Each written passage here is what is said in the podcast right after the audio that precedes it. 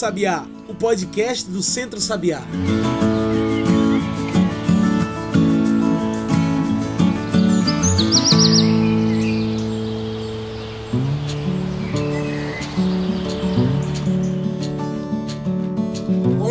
Dia, boa tarde, boa noite para todo mundo que nos ouve agora pelo Spotify e pelo SoundCloud. Eu sou João Lucas França e está começando agora o Cantos do Sabiá, nosso podcast para discutir agricultura familiar, soberania alimentar, agroecologia e sustentabilidade.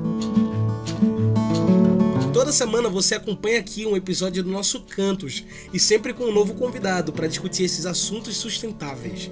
Então, se você perdeu algum episódio ou quer salvar para ouvir depois, você pode passar pelo nosso site e encontrar tudo que a gente faz e tudo que a gente produz. Anota aí centrosabiá.org.br, tudo junto e sem acento. E no canto de hoje, a gente vai discutir o nono Simpósio Internacional de Geografia Agrária, que acontece junto ao décimo Simpósio Nacional de Geografia Agrária. O Simpósio Nacional e Internacional de Geografia Agrária discutem o seu principal tema desse ano, com o título Para Além das Cercas que Nos Cegam As Naturezas das Resistências no campo na América Latina. Então o simpósio convoca pesquisadores e pesquisadoras latino-americanos e europeus que estão envolvidos com a pesquisa nas temáticas do agronegócio e da agricultura familiar camponesa. Esse simpósio, o Singa, ao longo dos seus nove eventos até agora, vem acumulando conhecimento e debates muito importantes para espalhar o conhecimento pelas diversas áreas da geografia, dentro e fora do Brasil, repensando as ideias de território, do campo e reconhecendo as pessoas por trás da geografia. Esses povos são os faxinalenses, comunidades quilombolas, povos indígenas, pescadoras artesanais, enfim, muita gente. É para conversar um pouco sobre o Singa, nacional e internacional, que hoje convidamos ao nosso programa o professor e doutor de Geografia da UFPE, Cláudio Ubiratã. E aí, Ubiratã, tudo bem? Obrigado por aceitar o nosso convite. Olá, tudo bem a todos? É uma satisfação estar com vocês aqui no programa é, do Centro Sabiá e poder conversar um pouco sobre os nossos trabalhos, o que a gente vem desenvolvendo e principalmente sobre o Simpósio Internacional e Nacional de Geografia Agrária. Abraço também a todos os ouvintes, né, que estão acompanhando e que já acompanham o trabalho do Centro Sabiá. Você poderia falar mais sobre você para a gente, Biratã? Sobre o que você faz, a sua área de, de operação, enfim. Bom, falar sobre a gente é sempre um desafio porque é você tentar, de alguma maneira, revisar, né, trazer à luz o que você vem fazendo, né, ou já desenvolveu, ou está em andamento e isso é sempre uma questão também de, de, de maneira que proporciona, né, uma possibilidade de aperfeiçoar e de, de tratar questões que a gente quer sempre melhorar. Bom, eu trabalho com geografia, como se diz, desde criancinha, assim, porque eu comecei isso ainda no ensino médio na, na região serrana do Rio de Janeiro, né, um lugar chamado Nova Friburgo. E lá ah, tive uma escola, estudei em duas escolas, na verdade, meu ensino médio, ah, uma escola pública de elevada referência e depois um colégio jesuíta, né? também com, com um nível de debate, de formação e de é, essa parte lúdica muito interessante. E aí entrou esse professor de geografia junto com de biologia e química, né? Faziam caminhadas, é uma é região muito bonita de Mata Atlântica, né? Muitas trilhas e aquilo ali foi me despertando e acabei fazendo a graduação na Federal Fluminense em Niterói, né? Bom, foi muito assim, verticalizei mestrado, doutorado, e quando vim trabalhar em Itabaiana, Sergipe, né, como professor. Depois uh, fiz um concurso aqui para a Universidade Federal de Pernambuco e então, desde 2008, eu estou aqui, por Recife. É, é uma geografia, a influência que eu sofri é a geografia que eu faço, né? as leituras que eu tive acesso, então, é uma geografia de muita aproximação com as organizações, com os movimentos. Né? Naquela virada dos anos 80, a gente teve é, uma incidência muito forte na, na, ciência da geografia, ciência geográfica, da, de um movimento chamado geografia crítica, né? sobretudo vindo da França, mas de várias partes do mundo. E no Brasil, quando isso, quando isso entra, né? E, é, e veja que nós falamos de América Latina, os outros países, né? Argentina, Colômbia, Bolívia, passando por processos semelhantes, né? Dadas as devidas proporções, mas não chegou e ainda esse movimento está chegando em, em, alguns desses lugares, né? Chile, Equador. É, então essa geografia grande do Brasil, no sentido de que é muito diversa e ao mesmo tempo de uma repercussão, não é, é assustadora, tremenda, quando há um, um tipo de, de atividade, um tipo de intervenção, um tipo de influência, é, vem sofrendo grandes é, transformações ao longo desses tempos, né? De modo que não há, vamos dizer assim, uma predominância de, de uma escola ou de um tipo de geografia. Né? Hoje nós temos uma geografia de vários cardápios, né? na verdade são plurais, né? geografias, onde esses geógrafos e geógrafas vêm atuando com, com muita dedicação e aproximação, né, do, sejam da sociedade, na, dos movimentos sociais, das organizações, como disse, mas também uma geografia de rua, né? E agora a turma vem falando também geografia dos afetos, né? Então, é uma geografia muito próxima, assim, do que a cidade, a sociedade, as comunidades vêm vivendo. E é mais ou menos por aí que a gente é, pensa, né? É, e faz essa, essa geografia. São projetos, uh, são cursos de formação. Agora mesmo a gente está passando por essa situação catastrófica, né? sem precedentes, em escala assim difícil de mensurar a questão do vazamento desse petróleo, né? desse piche, desse óleo. E lá estamos nós, junto com outros colegas da área da saúde, com outros colegas da sociologia.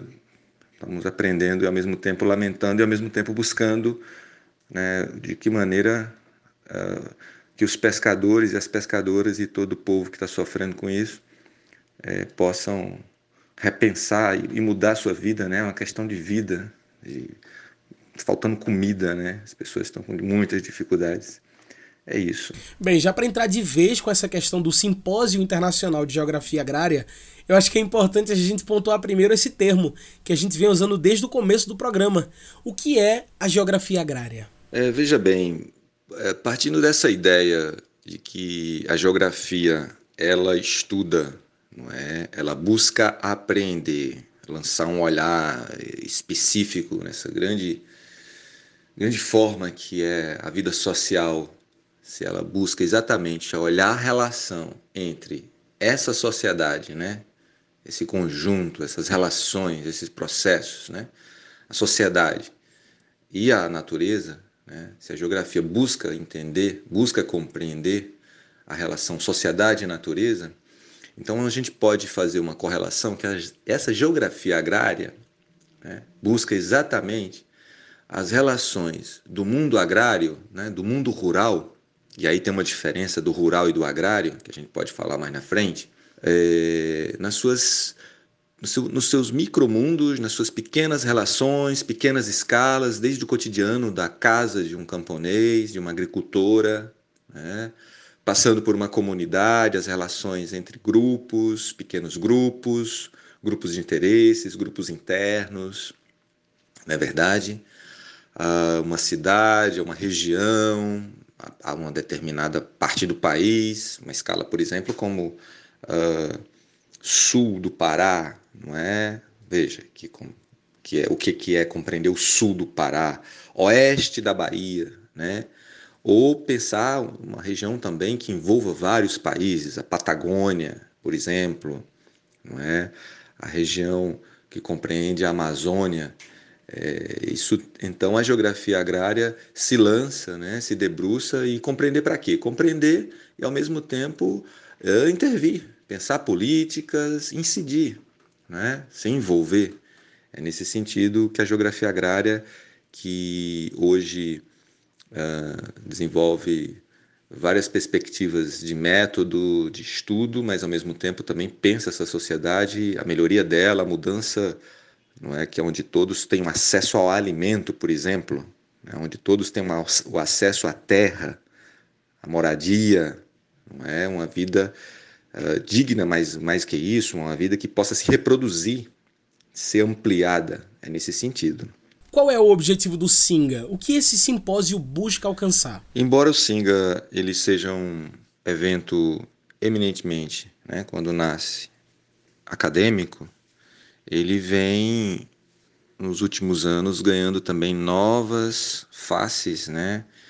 E, e no seu cerne havia essa busca do diálogo, né, com os movimentos, com as organizações, sobretudo o mundo agrário brasileiro e latino-americano é muito complexo no sentido das questões não, não resolvidas, né?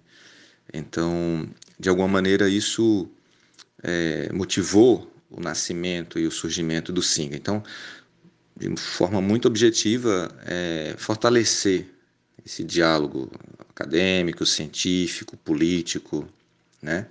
cultural entre esses pesquisadores, estudantes que estão ali em formação, a sociedade, uh, os sujeitos envolvidos nessa dinâmica do espaço rural brasileiro, né? ao mesmo tempo que busca é, potencializar esse, esses momentos de aprendizagem, né? porque é um encontro multitudinal com pessoas de várias partes e extremos do país, né? dos sertões de dentro, as franjas litorâneas, as áreas uh, mais extremas de fronteira com outros países, assim como Rio Grande do Sul, Uruguai, Rio Grande do Sul, Argentina, uh, Mato Grosso do Sul, Paraguai. Enfim, nós temos aí uma gama de pessoas, pesquisadores comprometidos, comprometidas e, e indígenas, não é, quilombolas, e eles vêm para o nosso evento é, contribuir, o evento passa a ser de todo mundo. Né? Então, é, é, enfatizar né, também um dos objetivos e dar visibilidade a essa questão agrária no país, né, que desde o período militar, grandes projetos até recentemente, é, mostrar essa questão da água, né, do setor mineiro energético, enfim. Tudo isso perpassa o Singa. A geografia agrária é a ciência que estuda a terra e o seu cultivo, ou seja, basicamente fala da agricultura, né, Biratã? Como essa discussão da geografia agrária nesse simpósio, por exemplo, pode fortalecer uma visão menos destrutivista da natureza? Uma visão que olhe mais o lado agroecológico e humano disso tudo? Exato, é, é exatamente isso a questão, né? Essa é a questão. A, a geografia agrária, é, ela busca né, compreender não só essa dinâmica uh, interna né, da Terra, entendendo Terra também como solo, mas entendendo muito mais do que o solo, né? Essa relação, quando a gente fala da natureza da sociedade, é a leitura que se faz da atmosfera, né?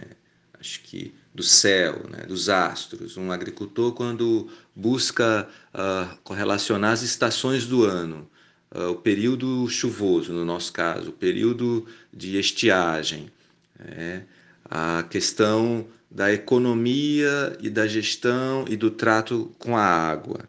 Então, essa geografia agrária que busca ver também o cultivo da água, o cultivo da natureza, né? Veja que a gente vai expandindo o conceito de, de cultivo não somente a questão dos grãos, que é como olha, por exemplo, como lê, enxerga e entende o agronegócio, né? o, de uma espécie, a espécie animal ou vegetal. Então, esse cultivo, a gente entende que é preciso uh, olhar e trazer sempre a reprodução, o modo de viver. Né? Então, vai completamente é, no sentido contrário do destrutivismo que está posto agora, no paradigma colocado, sobretudo nós que passamos no, no atual momento aqui no Brasil, esse governo que aí está, que, que, que vê a, a natureza como um repositório, né? saca, é, saqueia, retira tudo e não há nenhum tipo de reposição, porque o progressismo O modelo progressista, ele sacava, né, saqueava e ao mesmo tempo havia um discurso, ao menos um discurso de reposição.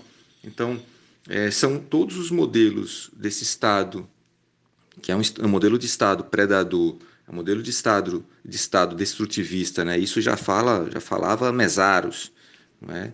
Do capitalismo, é, elevando as possibilidades, ampliando as possibilidades de acumulação por expoliação do capitalismo. Né? O Estado está a serviço disso. Então, essa geografia agrária busca, é, a partir dessa leitura, uma leitura estrutural também, compreender a possibilidade de que o Estado uh, rume no outro sentido, rume em outra direção. Né? Pensar também a contradição das políticas públicas né, de empoderamento, de autonomia. Veja, é o próprio Estado, é o mesmo Estado. Então, é nesse sentido que a ideia de enfraquecer esse modelo destrutivista né, e fortalecer o um modelo de reprodução da vida né, é nesse sentido. E como é que funciona o Singa? O que é que se discute nesse simpósio? Pois bem, é exatamente isso, esse modelo de vida, é, que é um modelo também da agroecologia. E sensível esses geógrafos, ativistas, militantes, muito próximos dos movimentos sociais, lutando sempre contrários à criminalização é, das pessoas, das comunidades.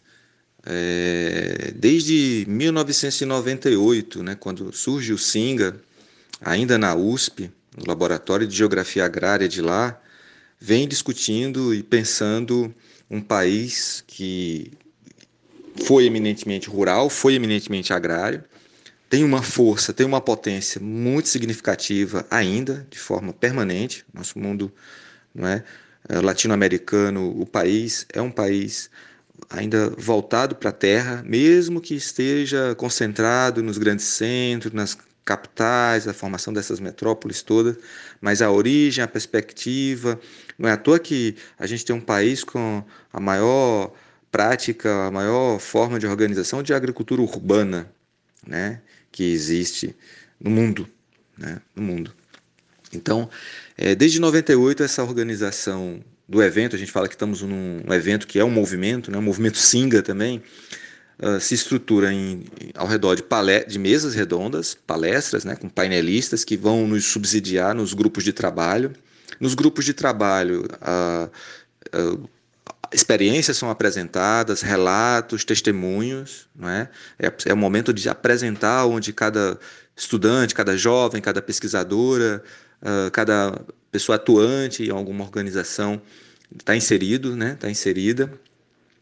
Dali a gente tem também uh, os trabalhos de campo. No, no, meio do evento sempre foi assim, desde o do primeiro Singa, não é? O evento é o evento de uma semana, cinco dias. É, o primeiro dia a chegada, né? no segundo dia começa as atividades e no terceiro dia a gente para, geralmente na quarta-feira, não é? E vamos conhecer a região, vamos fazer trabalhos de campo. Geralmente num, num raio de 100 quilômetros, não mais, ou um pouco menos, é, um pouco mais, um pouco menos, porque a forma de o, aquele geógrafo, não é? Aquela agricultora que veio de Goiás poder conhecer um pouco da realidade de Pernambuco, nesse caso atual. Né? O último Singa foi em Curitiba. Né? Nós tivemos a possibilidade de conhecer a Maela né?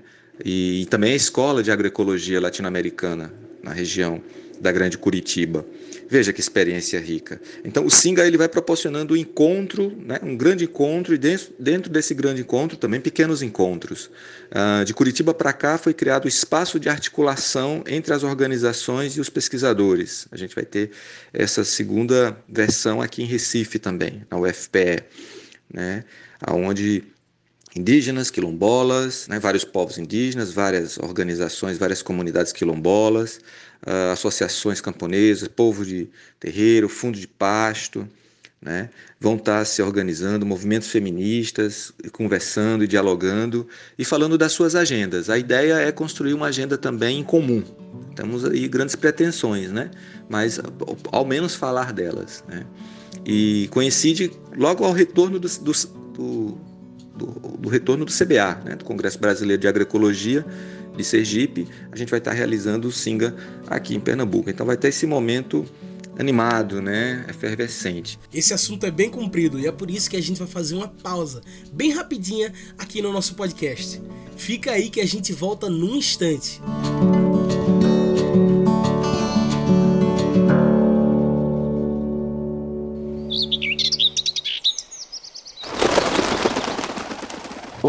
meu nome é Thierry, sou biomédico e eu queria saber o que é soberania alimentar. Um povo soberano é aquele que decide livremente seus próprios rumos. Portanto, soberania alimentar de um povo é o seu direito de decidir o que comer, o que plantar, para quem plantar e em que condições. É também ter o controle dos recursos naturais de seu país que possibilitam a produção de alimentos, a terra, a água, as sementes e a biodiversidade. Soberania alimentar é o direito dos povos, agricultores e agricultoras, extrativistas, pescadores e pescadoras, entre outros grupos, definirem as políticas agrícolas para a produção, distribuição e o consumo de alimentos, garantindo o direito à alimentação da população e respeitando sua cultura, tradição e diversidade alimentar. Soberania alimentar também significa tomar o controle sobre os nossos hábitos alimentares e não delegar ao mercado ou às empresas. Em outras palavras, significa ser soberanos e poder decidir quanto à nossa alimentação.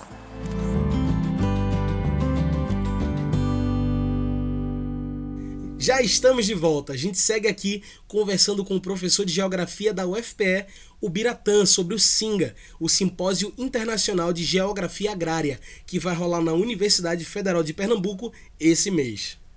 O Singa é um lugar de produção de conhecimento. Uma das grandes defesas do simpósio é das vozes silenciadas de pessoas que muitas vezes são esquecidas, como os povos indígenas, comunidades quilombolas, pescadores e pescadoras artesanais e por aí vai.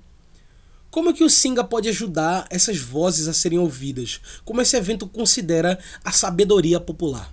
Esse Singa, ele né, foi concebido, a ideia principal do Para Além das Cercas que nos cegam, né, as naturezas das resistências na América Latina, ele foi concebido nas suas dez mesas redondas, né? Cada mesa em torno de quatro participantes, então a gente tem aí 40 40 painelistas, né? Ele foi pensado que quem tivesse ali no púlpito, né, quem tivesse ali no alto, na mesa, comunicando, fosse exatamente não é, a voz, a pessoa, o ser, o corpo, o território que está na luta, que está na resistência, que está no campo, que está na reserva extrativista, que está na, na área eh, do conflito agrário ambiental, né, que está produzindo alimento, que está com a dificuldade de comercializar aquilo no, no pequeno mercado, no mercado solidário do de sua cidade, do seu município, que, que, que esses temas possam ser tratados. Né? Então, a sabedoria popular ela aparece num tema, uh, nos, nos, vários temas, não é? a partir, uh, por exemplo, o cacique Babal do povo tupinambá falando de estado de exceção, o, que num outro grande congresso você escutaria um grande especialista, um PhD uh, formado certamente né, em, em, um país uh, central do, do, do, do, Ocidente, tratando a partir de uma perspectiva, de uma concepção, não é? e, de, de, de um outro olhar. A gente está trazendo a pessoa que vai falar o mesmo tema, mas a pessoa que está sentindo, passando, uh, sofrendo perseguição, ameaçado de morte por dentro. Né? Então, é, a questão da água, né? Como pensar a água se eu estou na estrutura de Estado, como pensar a água se eu também estou ali passando a escassez da água e aprendendo a lidar no dia a dia como armazenar essa água. Então, a ideia também é que tem esses dois lados, esses dois, uh, essas duas pessoas, esses dois pesquisadores, né, o camponês e o, o técnico de Estado, podendo dialogar. Então, um pouco dessa nossa preocupação, dessa nossa iniciativa que ajudou a conceber esse Singa aqui de Recife. E quem é que pode participar do Singa 2019? Como é que uma pessoa faz para participar desse evento? É muito simples para participar do Singa. É, a gente tem, desde a primeira versão, uma modalidade que é a isenção para participantes de movimentos sociais, de organizações comunitárias. Então, basta no, no, na área do inscrito, não é? Acessar essa modalidade, colocar o, o, documento que é solicitado, que é uma declaração de uma organização, de uma associação, não é? De que a pessoa participa e, e, e isso vai isentá-la. É aberto aos estudantes de graduação que estão iniciando nos seus cursos, não somente restrito à geografia, mas ciências humanas, ciências agrárias, uh, comunicação, saúde, não é? exatas. Uh, temos, vamos ter um curso muito interessante, na verdade, vamos ter três mini cursos muito interessantes sobre a questão da representação espacial, da cartografia, do uso das ferramentas. Veja, é, e, e, são oficinas gratuitas, então qualquer um pode participar né, do, do evento Singa. Não precisa necessariamente pagar a inscrição. Né? Pagar a inscrição, ela certamente dá o direito ao kit do congressista, ao certificado, mas qualquer pessoa pode participar do evento desde que esteja interessado, essa é uma das condições, na temática. É um evento na universidade pública, no espaço público, e, e por isso todos podem participar, né? todos devem participar. Hoje no Brasil vivemos um momento que muitas vezes a pauta do governo federal joga a população contra ela mesma, criando uma espécie de nós contra eles. É um contexto de incentivo à intolerância.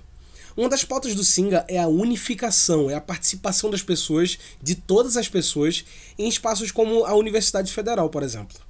Então eu pergunto, como o Singa possibilita essa construção coletiva junto à universidade?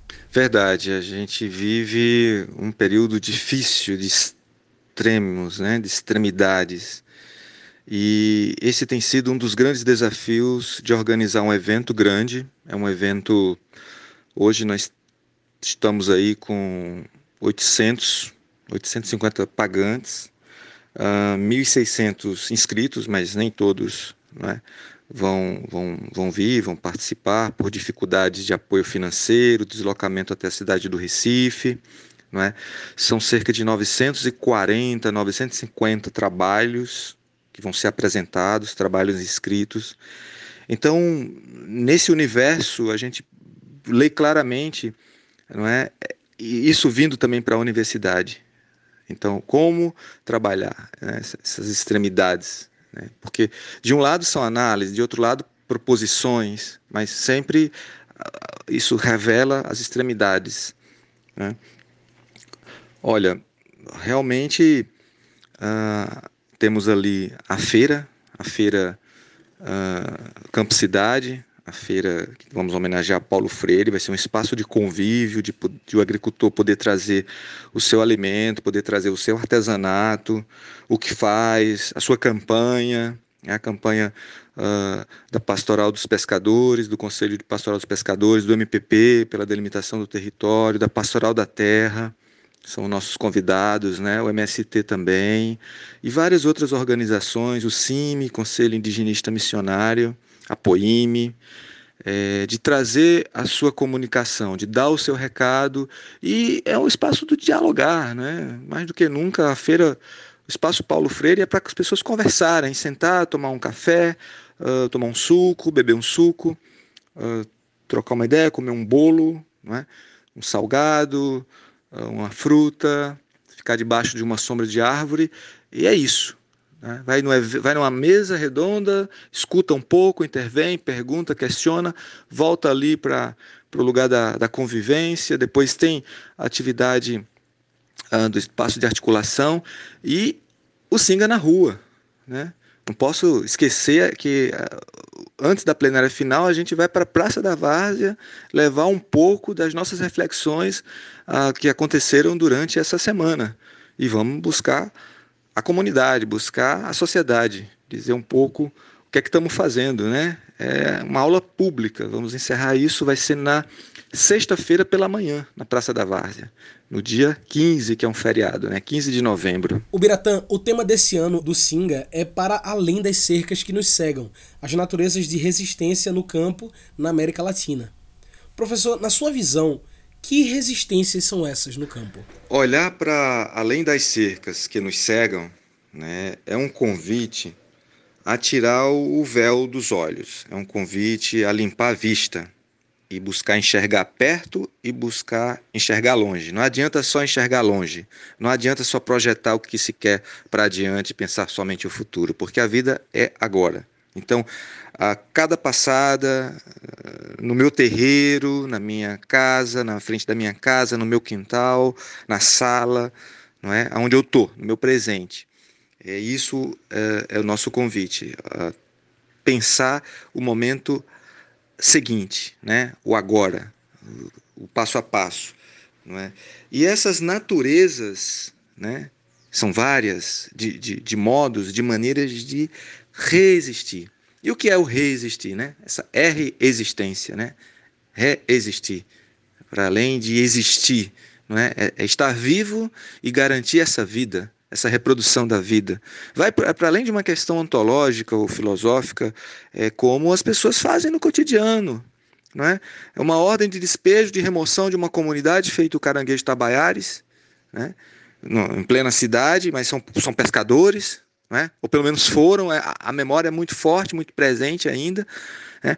E como eles fazem para não sair daquele, daquele chão, daquele pedaço de território, daquele território né, onde foram criados, onde foram gestados, onde foram alimentados com caranguejos, com, com alimentos do mangue, né, da natureza. É uma forma de resistir. Então, é, como o Munduruku, né, na fronteira do Pará com o Amazonas, em plena dia do fogo, né, se organiza e, e vai e não espera a brigada de incêndio chegar, imagine você, de Belém ou de Manaus, né? Eles estão na área de fronteira, muito distante das capitais, e eles se organizam e vão ali enfrentar aquela situação com o corpo deles, com o corpo território deles, para garantir que a mata não queime, a mata que alimenta, a mata que dá castanha, a mata, a mata que dá o cupuaçu, a floresta, não é? que tem a vida. Isso é uma maneira, e é, e é esse relato que a Alessandra Munduruku, é esse relato que a companheira da comunidade Tabaiares vai trazer e vai dialogar com a gente. Né? Como é estar vivo, reexistir? Essa é uma pergunta chave.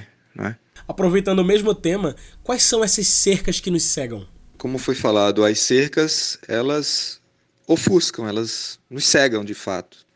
E a gente não consegue perceber as correntes, não é? Tem um dito popular que é preciso se movimentar para perceber o que está segurando, né? E, e, isso, essa metáfora, essa analogia também serve para a visão, né? Preciso abrir os olhos, preciso mexer essa musculatura do nosso rosto, né? Exercitar, fazer umas caretas, não? E perceber que é a cerca do latifúndio, a cerca do patriarcado, a cerca do latifúndio do saber, não é? O saber uh, segmentado, uh, em luta de classes para determinados segmentos da sociedade, uns que são preparados para comandar, outros que são é, preparados para obedecer. Esses, esses são o, o que nos cega, né? e, e essas cercas elas precisam ser derrubadas. Né? As áreas precisam ser de uso comum. Já estão nos ensinando os faxinaleses, os geraizeiros, o fundo de pasto, fecho de pasto, há muito tempo. Há muito tempo. Os Calunga, em Goiás. Para que a cerca? Né? A cerca é funcional, é para que o animal não possa, não coma a, a, o cultivo do, do milho para fazer o cuscuz, o feijão, né? do, do, do cozinhado do baião de dois, só pra, somente para isso, não para é, dividir as propriedades. É isso que a gente quer discutir, é isso que a gente quer tratar, é isso que a gente quer estranhar, não é? Isso tudo é muito recente, por isso que é possível conversar e falar disso, né? Sem tabu, sem repressão e sem preconcepções. Todo o programa para a gente fechar, a gente faz uma pergunta especial para nosso quadro Mete o Bico. O Mete o Bico é quando o nosso convidado fecha o nosso papo com a sua opinião, uma opinião definitiva que de certa forma soluciona o nosso tema.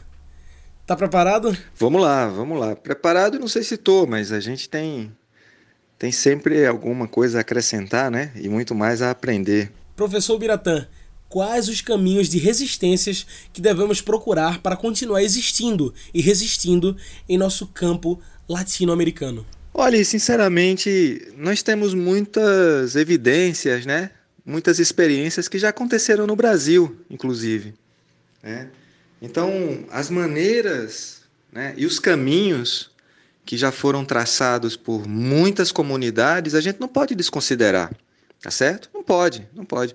Aqui próximo de nós, eu vou pegar pau de colher, canudos, caldeirão, tá certo? O próprio movimento do cangaço, são vários movimentos, a gente não pode só considerar lampião. Né? São, são várias é, camponeses que se rebelaram, saíram de suas terras, porque sofreu muita repressão nesse Estado Nacional que então se formava a partir de um império, depois de uma república, não é? em outros momentos através da religião. E essas experiências são elas que nos ensinam. Né? Ali estão as sementes de como se dava essa resistência.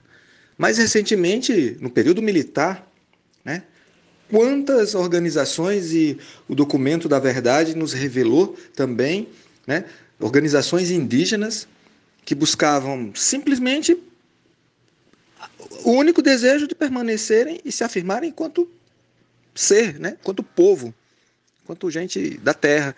Então, é, meter o bico né, nessa, nesse assunto, que é um assunto lenhoso, é um assunto é, espinhoso, é um assunto que vai sempre para debaixo do tapete. Ah, não, isso aí é coisa de, de, Já designam né, quem deve tratar, é coisa de historiador, é coisa de, de pesquisador. Não, isso é coisa. Isso é um tema nosso do Brasil. Acho que, e, e, e interessante, porque, hum, curiosamente, os almanaques do pensamento circularam e ainda circulam em muitas casas no nosso mundo rural, no nosso mundo agrário. Né? É, e como o povo tem essa sabedoria. Mas você vai dizer, mas muita gente não lê ainda. Né? Embora muita gente, né, dos 20 anos para cá, filhos de camponeses, muita gente entrou na universidade. Mas o acesso a essa informação, essas gravuras, essas figuras, uma pessoa que seja da família que lia, né, que trazia aqueles temas para o seio ali da comunidade, é, proporcionava essa vamos dizer assim, compartilha, né? Essa partilha em comum. Então essa vida de comunidade é muito interessante. Em várias, em várias, em vários períodos, em várias épocas, né? De formas trágicas, como esses exemplos que eu citei, mas de maneiras bonitas e belas, como muitas estão acontecendo ainda hoje por aí e, e resistindo. É por aí, eu penso que seja essa mensagem.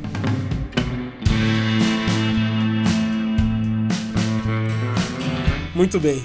Fiquei até animado para esse simpósio acontecer. Até quando a gente pode participar, se inscrever no Simpósio Internacional de Geografia Agrária desse ano? Como disse, as inscrições estão abertas, uh, temos taxas, pagamento, pagamento para inscrição, para é um encontro autofinanciado, uh, não tivemos apoio de nenhuma agência estatal, né? tivemos aprovados um edital que está suspenso. Estamos aguardando é, esse recurso, se vai ser possível, uh, ao menos após o evento, para nossa prestação de contas, enfim. Uh, tivemos um pequeno aporte da Fundação Estadual, então é realmente um encontro que se autofinancia, que se autossustenta e Independente se a pessoa não for de movimento social, porque se ela for, ela tem o direito à isenção, ela pode solicitar isenção e participar do evento como inscrito, receber todo o kit, isenta. E caso ela não seja de organização, ela também pode participar sem se inscrever. É um evento aberto ao público em geral, aos curiosos interessados pelo tema do nosso mundo agrário, da geografia agrária, sociologia rural, antropologia rural, né? agronomia e estamos de braços abertos, todos podem chegar que serão bem-vindos. Certo. Então anotem aí, viu, gente? Não percam essa discussão tão importante. Professor Biratã, queria agradecer a sua presença aqui com a gente. Obrigado por resistir com a gente. Tem algum recado final, alguma coisa que você não disse no programa que você gostaria de dizer agora? Eu é que agradeço a vocês por essa oportunidade, por estarmos aqui uh, dialogando esse pouco tempo né, que tivemos, mas tão profundo e, e tão pertinente nos dias atuais. Dizer que esperamos vocês de 11 a 15 de novembro, daqui a uma semana, mais ou menos, não é isso? É, discutindo com a gente as, os temas, não é, do agronegócio, as resistências originárias à colonialidade do poder, o neoestrativismo na América Latina, fazer uma avaliação do período do progressismo também até hoje, as agroecologias, né, os povos e as vozes dos territórios, o agronegócio e o agro é tóxico, vamos discutir a situação do trabalho degradante no campo, é? as formas de luta e resistência das comunidades, a educação do campo, não é? a reforma agrária, os movimentos socioterritoriais. Então, é, são esses temas e a gente espera que com eles o público é, aproxime e, ao mesmo tempo, a gente consiga popularizar que são questões que não são questões teóricas ou de uma epistemologia vazia, distante, mas de uma realidade cotidiana, não é? Quando estamos ali numa feira, quando estamos ali numa sala de aula estudando, no trabalho, em casa, pensando. E é nesse sentido que esperamos atingir os nossos objetivos e dizer que a universidade é espaço de todos, não é? De construção dos saberes, espaço de é, necessário à reprodução da vida, né? Não é espaço de balbúrdia, é espaço de pensar e de fazer, de intervir na sociedade. Muito obrigado. Obrigado, professor. Então é isso, pessoal. A gente vai ficando por aqui. Para quem quiser ouvir de novo ou quiser indicar para os amigos, é só lembrar de nos seguir por aqui, pelo Spotify ou pelo SoundCloud. Cantos do Sabiá é uma realização do Centro Sabiá e você pode nos encontrar pelo nosso site, que é o centrosabiá.org.br, tudo junto e sem acento. A gente também está no Instagram, no Twitter, no Facebook, é só procurar por a gente. Segue lá. E é isso. Esse programa foi produzido e editado por mim, João Lucas França, com a supervisão operacional de Darliton Silva, comunicador popular do Centro Sabiá. Tchau e até o próximo Cantos do Sabiá. A gente se encontra semana que vem.